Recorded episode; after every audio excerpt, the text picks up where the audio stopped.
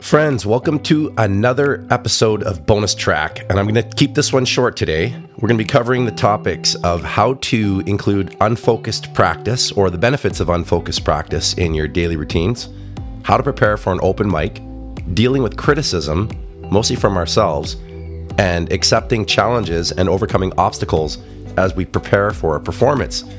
Like I am going to do this coming Friday with Mojo. Let's start off with the value of unfocused practice. It's become a very big topic in my personal lessons and in my own activities as a guitar player. For many years, when I started playing the guitar, I would have the TV on in the background and run scales, practice riffs, whatever came to mind. And my skill grew so fast. I've already covered this topic in previous episodes, but you all know how I feel about this. Unfocused practice is a great way to prepare for upcoming gigs or open mics, as we'll talk about soon, or anything where you feel like you're under a lot of pressure. Because let's face it, as soon as you get on stage or you get into a situation with other people, there's a lot of distractions. We often feel quite nervous, and now it's uh, very opposite to the quiet, controlled practice environment we were used to studying in.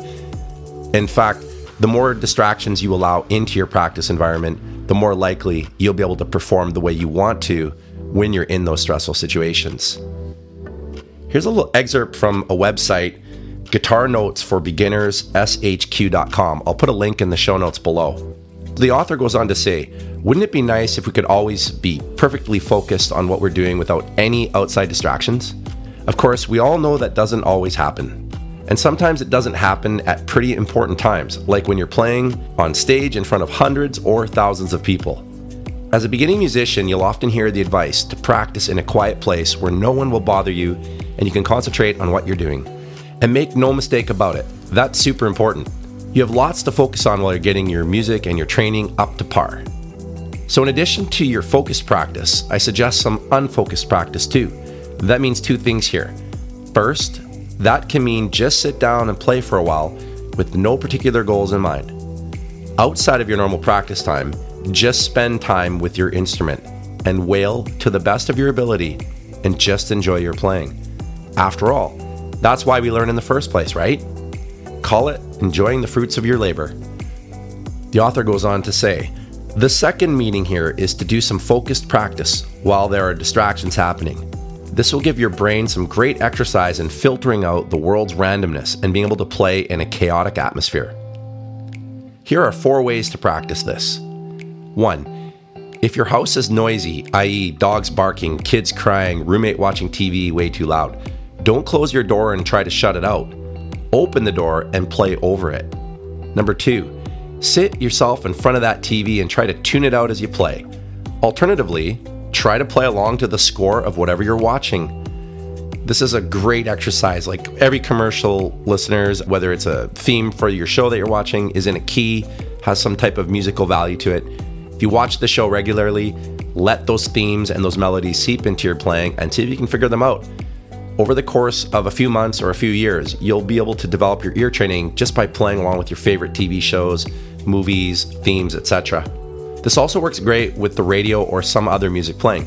Either play along or attempt to play something else completely. In other words, improvise along with what you're hearing on the radio. It's a great way to have distracted practice enter your playing. 3.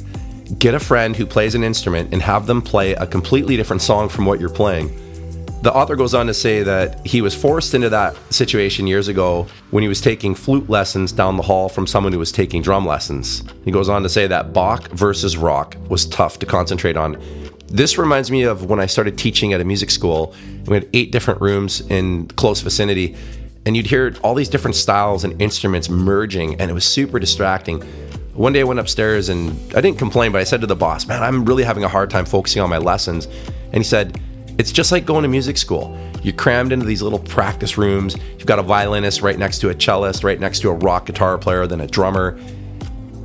Some of the faculty members would actually hold their tests or their examinations in close proximity to those very loud, chaotic environments. And the whole point was to test their students on how well they would focus through the chaos. I remember years ago when I was training for the Canadian Guitar Championships, uh, my wife and I lived in this high rise building right above a, a train stop. And the rules of the train stop were that these these trains would have to honk four times every time they would encounter a train stop. Well, there happened to be four of these stops within the region I was living in, so you would hear about 16 honks per train, and about four trains per hour would come by. So every time that train would honk, I would smile, knowing that it was improving my ability to focus under pressure, and I would bring that confidence onto the stage later. Let's move on to the next point. Four, get out of your comfort zone altogether. Always practicing in the same room is great because you'll feel safe and comfortable, but getting into a new environment can throw you off your game quick. So take your instrument out and sit next to a busy street, go to a park, go somewhere different. Go downstairs, go up to the upstairs, go to the bathroom, take your instrument around the house if you can. If you're a piano player, get a digital keyboard with batteries, take it outside. Anything that challenges your concentration will actually strengthen your focus and you'll learn how to divide your attention when needed without falling off your groove.